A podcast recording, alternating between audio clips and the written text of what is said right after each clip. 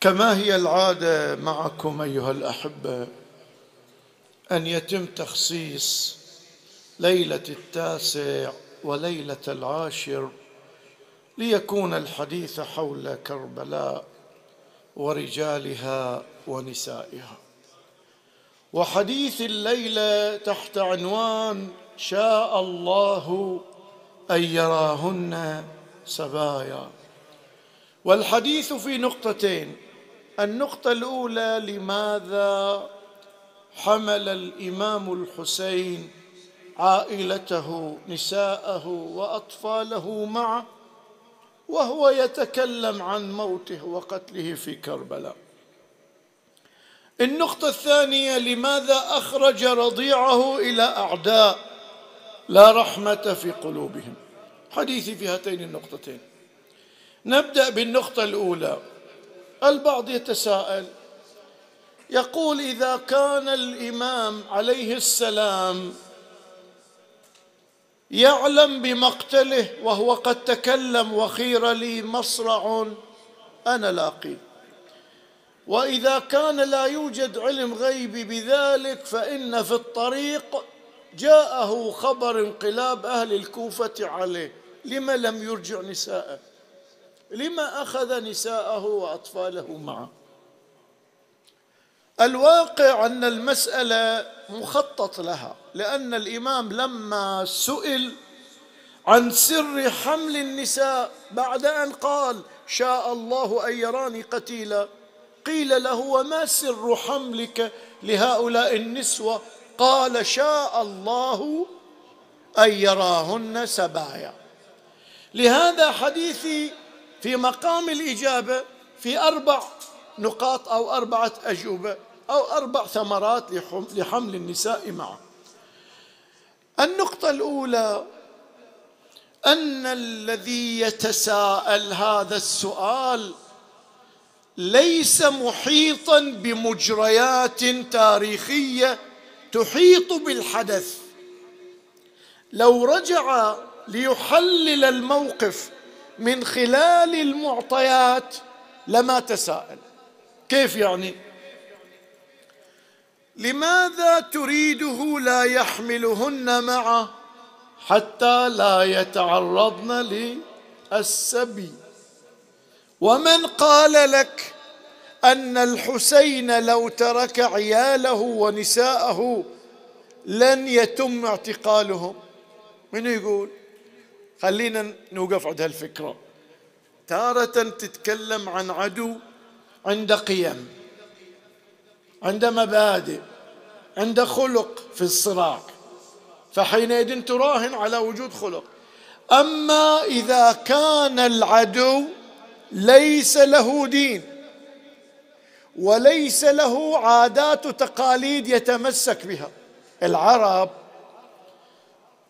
يجنب روح الاعتداء على المرأة لأن طريقتهم يعير هو وذريته بما فعل جدهم تعرض لمرض. هاي في عادات العرب. يعني إن لم يكن دين فهناك مروءة هناك عروبة هناك عادات هناك قيم هكذا. إذا كان الخصم أنت تتكلم عن يزيد. وإيش الخطوط الحمراء اللي عند يزيد؟ ما عنده خطوط حمراء. يعني طريقة غير يزيد. يراعي عنده حسابات سياسية يقول ما بعتدي على مدينة النبي ما بعتدي على ذرية النبي ما بعتدي على بيت الله الحرام. هذا ما عنده خطوط حمراء. قتل سيد الشهداء واستباح المدينة أيما استباحة. ألوف جو وأولاد ليس لهم أب كما قيل. قتل بقية صحابة وتابعين. وراح لمكة ورمى البيت بالمنجنيق. تكلم عن خطوط حمراء.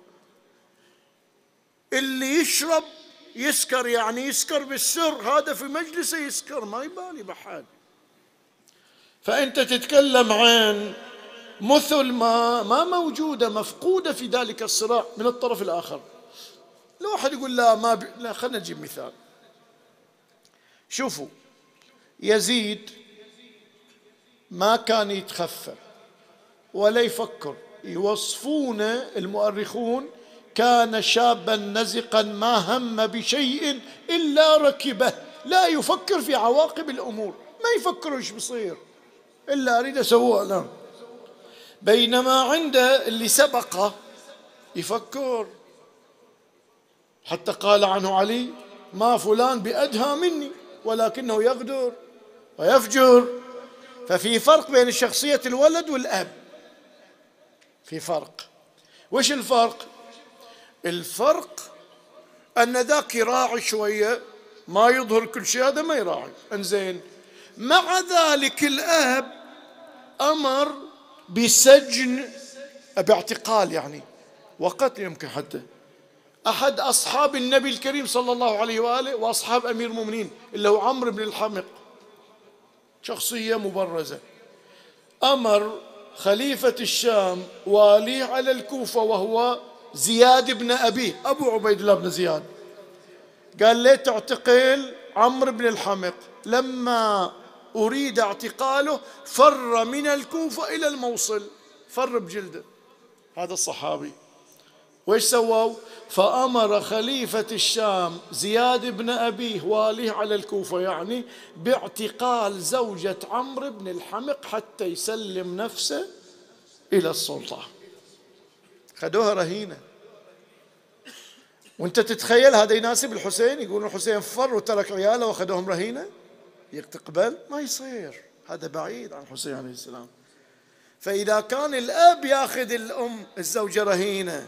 الزوجة كيف الولد يزيد اللي ما يبالي بشيء ولا عنده خطوط حمراء؟ فترك الحسين عياله والذهاب عنهم هو يعرض نفسه لرهينة وثيقة تخليه ما يقدر يروح يمين شمال إلا يرجع ليحرر نساء وأطفاله. ما تقبل مروءته ولا موقف الديني خلي نساء عرضة لاعتداء هؤلاء. فإذا الحسين عليه السلام لو لم يأخذهم لأسروهم ولو أخذهم سيأسرونهم بعد قتله. أما مدة وجوده ما يتعرضون لهم. خلينا نشوف وصية ليلة العاشر يوم العاشر الوداع الثاني. قال للنساء استعدوا للبلاء واعلموا أن الله تعالى حاميكم وسينجيكم من شر الأعداء ويجعل عاقبة أمركم إلى خير ويعذب عدوكم بأنواع العذاب. ويعوضكم عن هذه البلية بأنواع النعم والكرامة. شوف تعبيره. فلا تشكوا مو تشكون البلاء. اشكروا الله على كل شيء. فلا تشكوا ولا تقولوا بألسنتكم ما ينقص قدركم. هذا وصيته. لكن فترة حياته يفديهم بنفسه. شلون يعني؟ لما خرج يقاتل وكل المقاتل ينشد شعر يرتجز. الرجز ما لا يبين وش يحمل من أهداف. الحسين خرج يقاتل وش يقول؟ وش وش يحمل آل؟ يقول أنا الحسين ابن علي. آليت ألا أنثني أحمي عيالات أبي أمضي على دين النبي. يقول أنا أحميهم. ولما أثقلوه بالجراحات بأبي وأمي وبات ما يقوى على القتال. حالوا بينه وبين رحله. يعني تحولوا إلى جهة الخيام. فقال ويلكم يا شيعة آل أبي سفيان إن لم يكن لكم دين وكنتم لا تخافون المعاد فكونوا أحرارا في دنياكم وارجعوا إلى أحسابكم إن كنتم عربا كما تزعمون. فقال له شمر ما تقول يا ابن فاطمة؟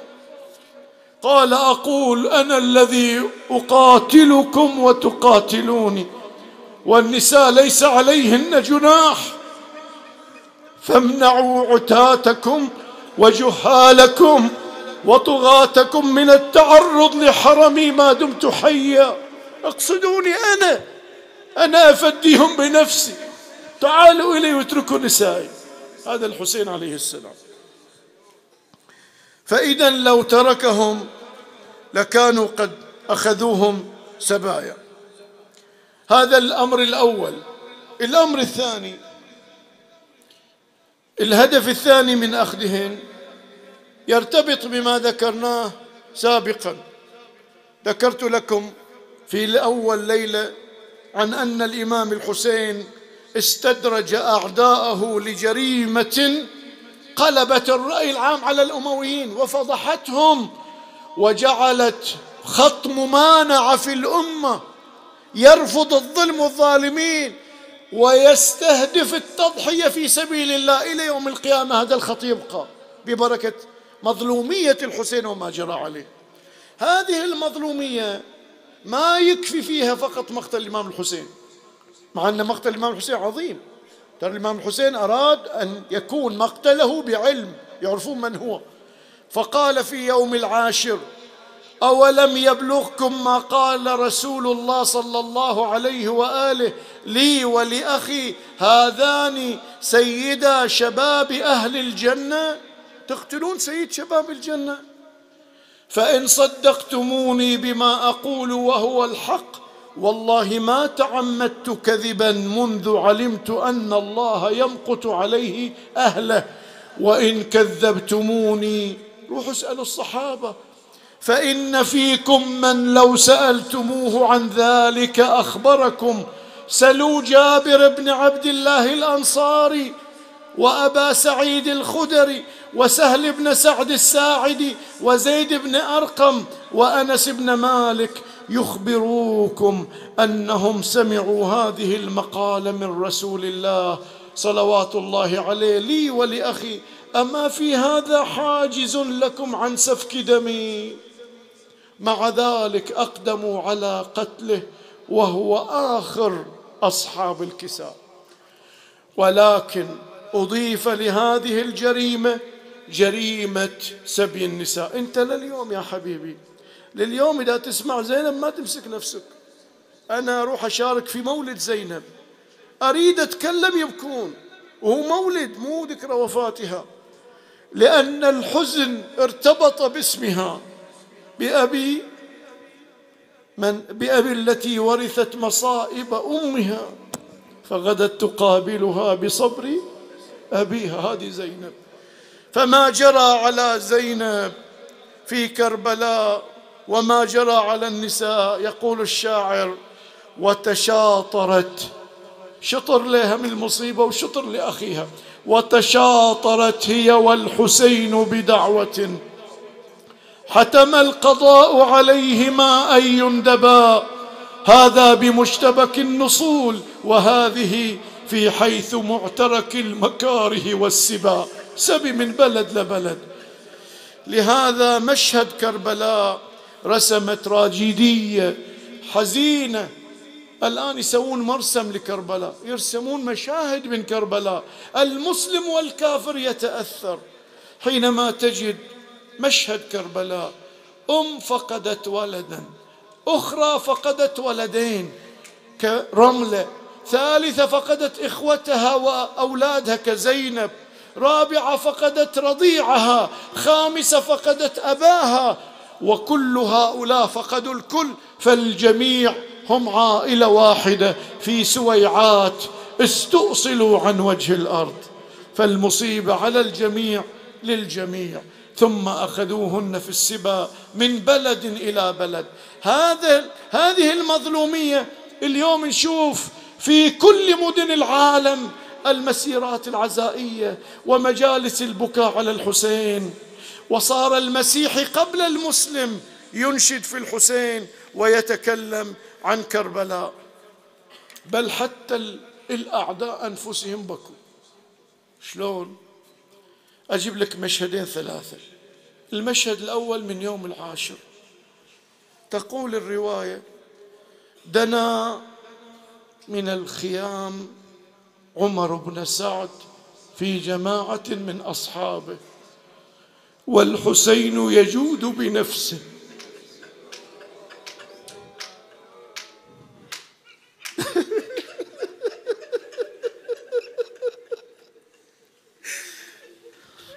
فصاحت زينب. أي عمر؟ أيقتل أبو عبد الله وأنت تنظر إليه بذاك نفسي وأبي. فصرف وجهه وجهه والدموع تسيل. هذا القاتل يبكي الحسين. ولما أدخل يزيد الناس مجلسه بعد قتل الحسين. أخذ القضيب وجعل ينكث ثغر الحسين. ويقول يوم بيوم بدر ثم أنشد شعرا ابى قومنا أن ينصفونا فأنصفت. قواضب في أيماننا تقطر الدم نفلق هاما من رجال أعزة علينا وهم كانوا أعق واظلما من اللي تكلم يحيى بن الحكم أخو مروان. هذا أموي الهوى. ومنهم؟ فقال لهام بجنب الطف أدنى قرابة من ابن زياد العبد ذي الحسب الوغل. سمية أمسى نسلها عدد الحصى. وليس لآل المصطفى اليوم من نسل. فقام يزيد وضرب في صدره قال له أسكت لا أم لك. مو وقت تفضحنا. هذا أعداء مع ذلك المظلومية أخذت أخذتهم إلى التفاعل مع المصيبة.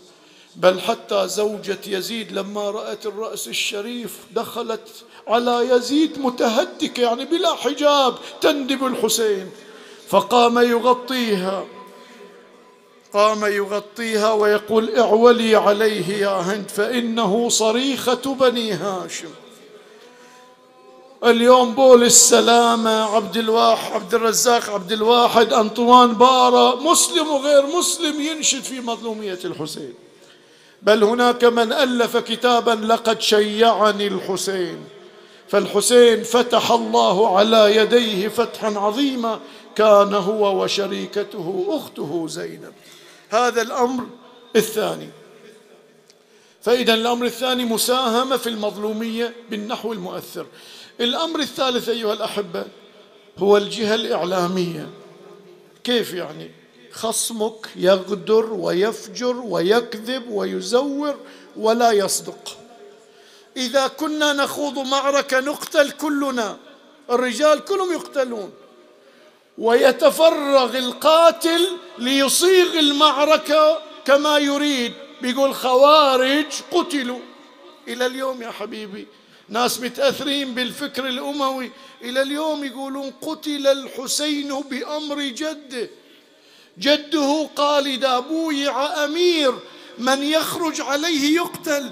والحسين خرج على يزيد وقد بويع يزيد. فحكم الحسين القتل. إلى اليوم تسمع الكلام. تخيل بعد كربلاء ما في جهاز إعلامي. وش بيكون؟ شوف مثال. في صفين الجيشان جيش الإمام علي وجيش الشام يعلمان بمقولة النبي صلى الله عليه وآله عمار تقتله الفئة الباغية. كلهم يدرون. فلما قتل عمار صار جدل في جيش الشام. إحنا باغين يدعوهم إلى الجنة ويدعونه إلى النار. فطلع الخليفة في الشام وقال قتله من جاء به لسيوفنا.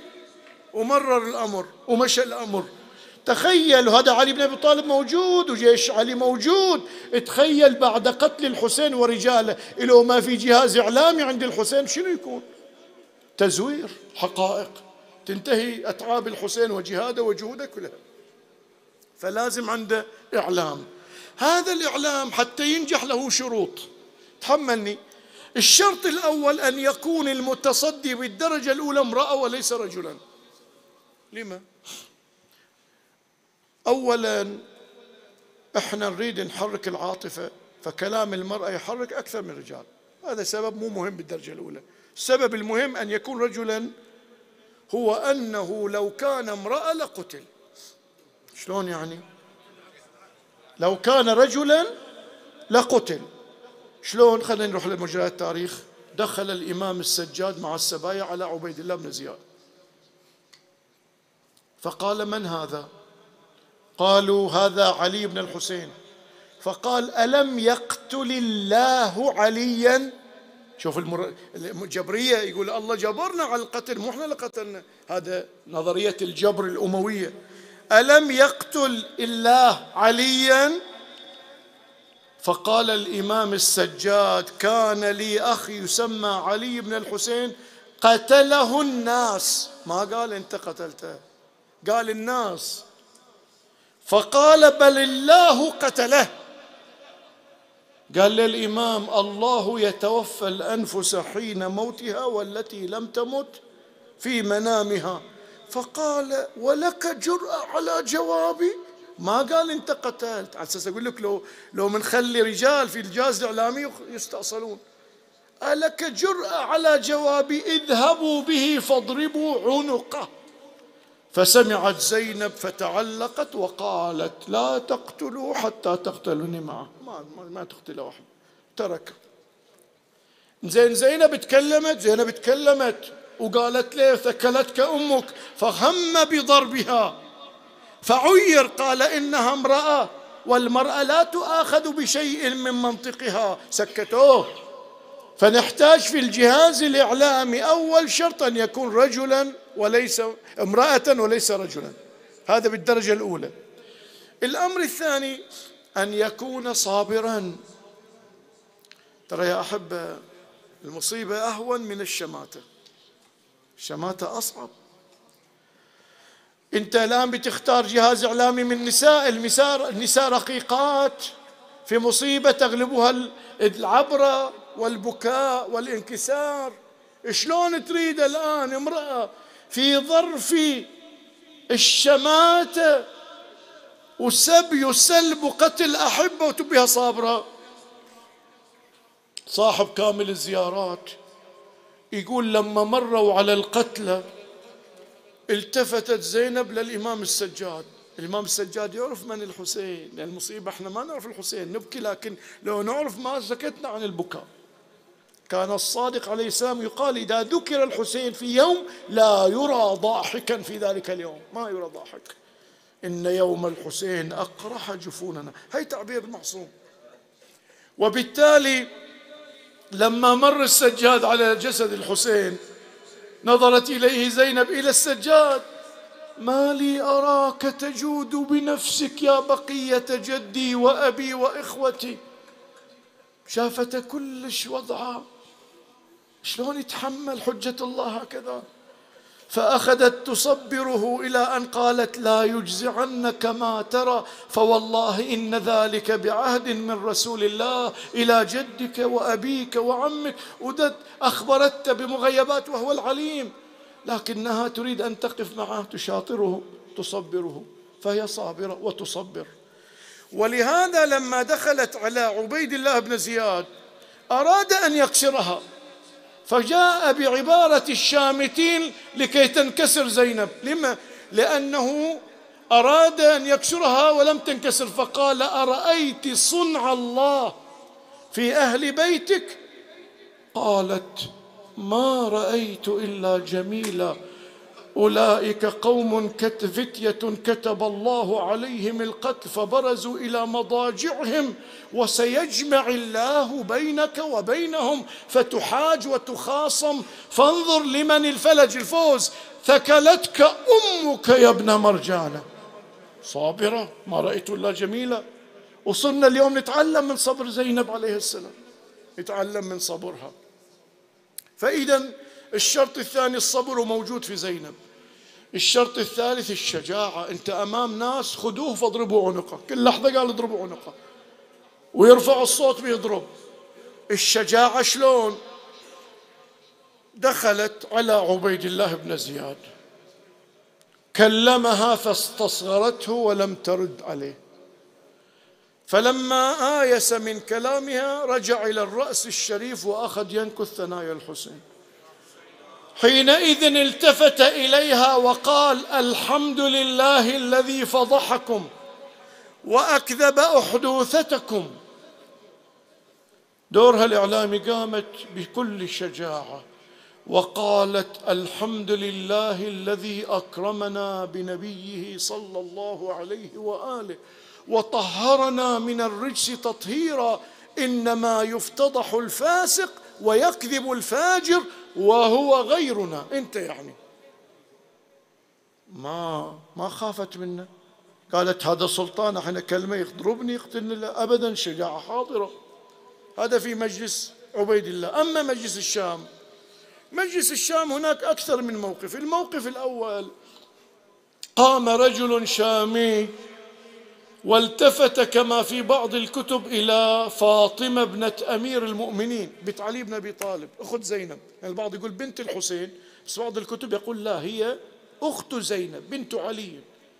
فقال يا أمير هب لي هذه الجارية. وين يلتجون النساء؟ إلى زينب.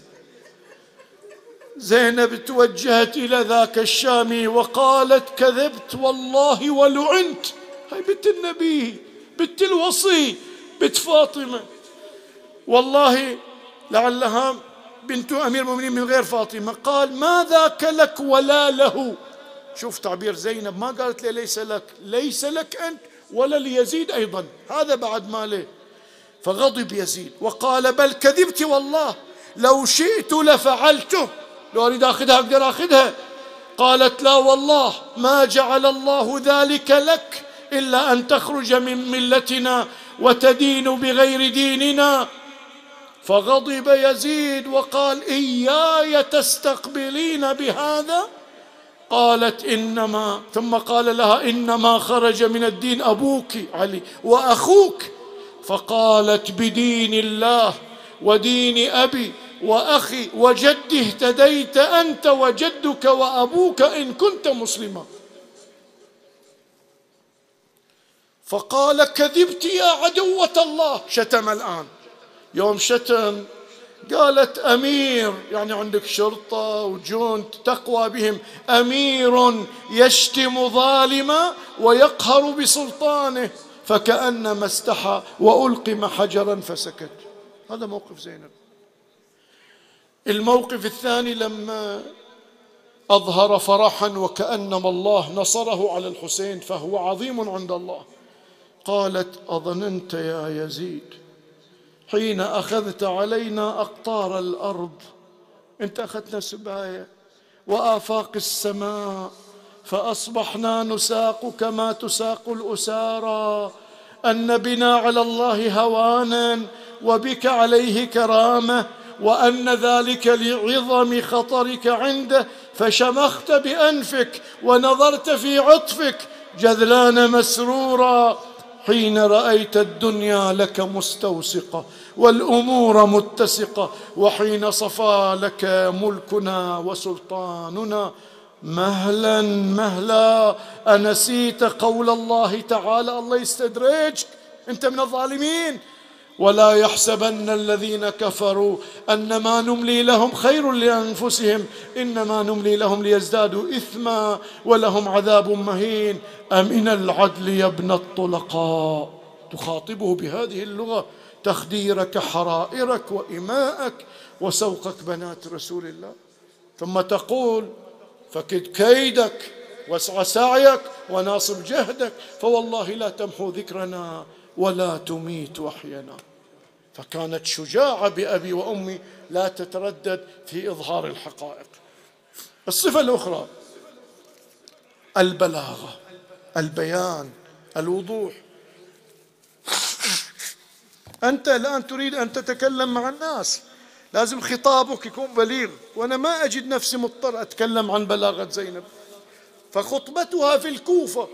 وضعت في كتب ألفت تحت عنوان بلاغات النساء. ولهذا لما انتهت من خطبتها قال حذيم الأسدي فلم أره والله خفرة أنطق منها كأنما تنطق وتفرغ عن لسان أمير المؤمنين. كأن علي بن أبي طالب يخطب وخلت الناس حيارى يضجون بالبكاء. هذه زينب في البلاغة. العلم. العلم يحتاج الإعلامي يعرف يتكلم. ماذا يقول في الكوفة؟ ماذا يقول في الشام؟ الكوفة يدرون من هو الحسين. ما يحتاج يقول أنا ابن بنت رسول الله أبدا. يحتاج تبين لهم عظم الجريمة اللي ارتكبوها. لقد ذهبتم بعارها وشنارها. أتبكون؟ فلا هدأت الرنة ولا رقت العبرة. أي كبد لرسول الله فريتم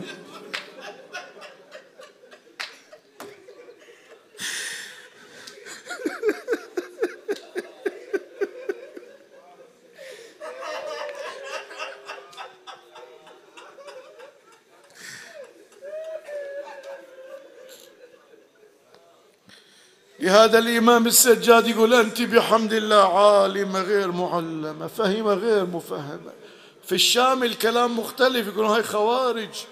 فهي والعائلة والسجاد أنا ابن مكة ومنى. التعريف هناك بمن عليه وقعت هذه الجريمة. إذا الأمر الثالث كان الجهاز الإعلامي للحسين واستطاعت زينب أن تقلب الوضع على يزيد فصار يتبرأ من جريمته ويلقي بها على عبيد الله بن زياد. إلى اليوم بعض الكتاب يقول ما له ذنب يزيد؟ عبيد الله تجرأ وقتل ما أمر بالقتل لأن يزيد تبرأ بعد أن قلبت عليه الشام زينب صلوات الله عليها. الأمر الرابع من فوائد خروج النساء معه وأخذهم هو بيان دور المرأة المسلمة. الإسلام ما يظلم المرأة الإسلام ما يعطل دور المرأة. الإسلام إذا نجي نشوف تاريخه أول ما قام على أكتاف رسول الله وخديجة وعلي بن أبي طالب. وإحنا دائما نقول مال خديجة يا حبيبي مال خديجة مجرد شيء من أبعاد خديجة. خديجة أكبر من مالها. خديجة كانت تقف مع النبي في الشدة. كانت نعم العون إليه. الآلام تشاطره. هذه خديجة. يذكرها بعد موتها بسنين. ما أبدلني الله خيرا منها. وإذا جئنا لفاطمة كانت مع أبيها تخرج إليه في بعض غزواته وكانت مع علي وخرجت تطالب بحق أمير المؤمنين. هذه خديجة. وكانت زينب دورها الذي حفظ جهد الحسين فهي شقيقته وهي شريكته. فإذا الدور أن نعطي للمرأة المسلمة مجالا أن تعرف أنها يمكن أن يكون دورها من الأهمية لولاها لزور الموقف. وخسرنا جهود الرجال الذين قاتلوا في كربلاء. هذا كله يرتبط بالسؤال الأول لماذا حمل العائلة الآن نختم. ليش يا أبا عبد الله؟ أخذت رضيعك إلى الأعداء. هل الإمام يتوقع يسقونه لو كان يعلم بأنهم ما يرحمون أحد حتى الرضيع سيقتل. الإمام الحسين له كلمة أن اللي يقتلني ما بيفكر في أي أحد آخر. يهون عليه قتل أي شخص كبيرا صغيرا. شوف عبارته. عبارة بأبي وأمي يا أمة السوء بئس ما خلفتم محمدا صلى الله عليه وآله في عترته. أما إنكم لا تقتلون رجلا بعدي فتهابون قتله بل يهون عليكم ذلك عند قتلكم إياي. إذا أنت جاي تقتلني أنا سيد شباب الجنة ما بيوقف تقتل رضيع أو غير رضيع. فالإمام يعرف أن هؤلاء القوم في الحقيقة أجلاف. فهل أخرجه ليقتل؟ لماذا أخرج الإمام رضيعه هناك عدة أجوبة مذكورة؟ الجواب الأول أن الرضيع بلغ حدا قد يموت ببقائه في الخيمة. والإمام الحسين ما يستطيع يدفع الموت عنا لعدم وجود الماء. الطرف الآخر عنده الماء. فيتحمل مسؤولية موت الطفل هو الطرف الآخر. فحمله لأنه ميت إن أبقاه وإن أخذه. هذا جواب. الجواب الثاني أنه مساهمة في المظلومية التي يراد أن تحرك الأمة. الإمام علي تكلم عن البيت الأموي وتكلم وتكلم فلم يتحرك الناس. حتى صار يتكلم يريد مبادلة الجنود الدينار بالدرهم يعني يعطيك عشرة اعطني واحد. جاء الحسن وسلم الزمام للآخر ليفضح الآخر نفسه بسياساته الظالمة. وجربوا السياسات ومع ذلك ما حركتهم بالحد الكافي. فصار الآن الحاجة إلى جريمة تهز الضمير من أعماقه ولا يكون إلا بكل أبعاد كربلاء التي فيها مشهد الرجل الكبير في السن الذي يرفع حواجبه والشيخ الكبير والشاب واليافع وحتى الرضيع. فكان للرضيع دور في تلك الظلامة. فحركت وفعلت. لهذا البعض يصور أن جيش الأعداء انقسموا صماطين لما أخرجه الحسين. بعض قال إن كان ذنب للكبار فما ذنب الصغار. والبعض الآخر قال لا تبقوا أحدا من هذا البيت. هذا الجواب الثاني المظلومية التي نتكلم عنها كثيرا. الأمر الثالث أن المبادئ والقيم التي جاء بها رسول الله صلى الله عليه وآله لكي تبقى محفوظة لابد من حركة القلب مع العقل. العقل البراهين والأدلة على صدق النبي واهله أهل بيته. أما القلب فبالانجذاب لأهل البيت الله أمرنا بمودتهم. لكن المودة ما تكون فاعلة بأمر فقط. لابد هناك ما يحركها وجدانيا. فإذا نظرت إلى جمال الآخر جذبك جمال مواقفه تعلقت به وبمبادئه. كربلاء أرتنا جمالية الحسين في إبائه في عزته في حبه لله وذوابانه وتضحياته. حتى قال الشاعر بلسان الحال لسان حال الحسين تركت الخلق طرا في هواك وأيتمت العيال لكي أراك. فلو قطعتني في الحب إربا لما مال الفؤاد إلى سواك. فصارت القلوب تتعلق بالحسين وصار ذكر الحسين ينكسر معه القلب. ما ذكرني مؤمن إلا واستعبر. رسمت كربلاء بكل مشاهدها هذه العلاقة العاطفية والانجذاب الوجداني إلى الحسين وإلى مبادئه. فصرنا نقتدي بالحسين ونتمنى أن نعيش بسيرة الحسين وبإباء الحسين. يقول الشاعر وماذا اروع من أن يكون لحمك وقفا على المبضع لبضع وأن تتقي دون ما ترتئي ضميرك بالأسل الشرع. اسمع هذا البيت. وأن تطعم الموت خير البنين. أولادك من الأكهلين إلى الرضع إلى الرضيع. لهذا يقولون الإمام رمى بدم الرضيع إلى السماء. ما سقطت ولا قطرة. في البحار. النبي في أحد لما جرح وسال دمه سال دمه أخذ الدم ورمى رمى بالسماء. في رواية الإمام الصادق لو نزلت قطرة من دم النبي على الأرض لنزل العذاب. كأن النبي يريد يدفع العذاب لا يطيح الدم على الأرض يرمي به السماء تتقاذفه الملائكة تأخذه. فالحسين رمى بدم الرضيع لأن هذه المصيبة تنزل عذاب.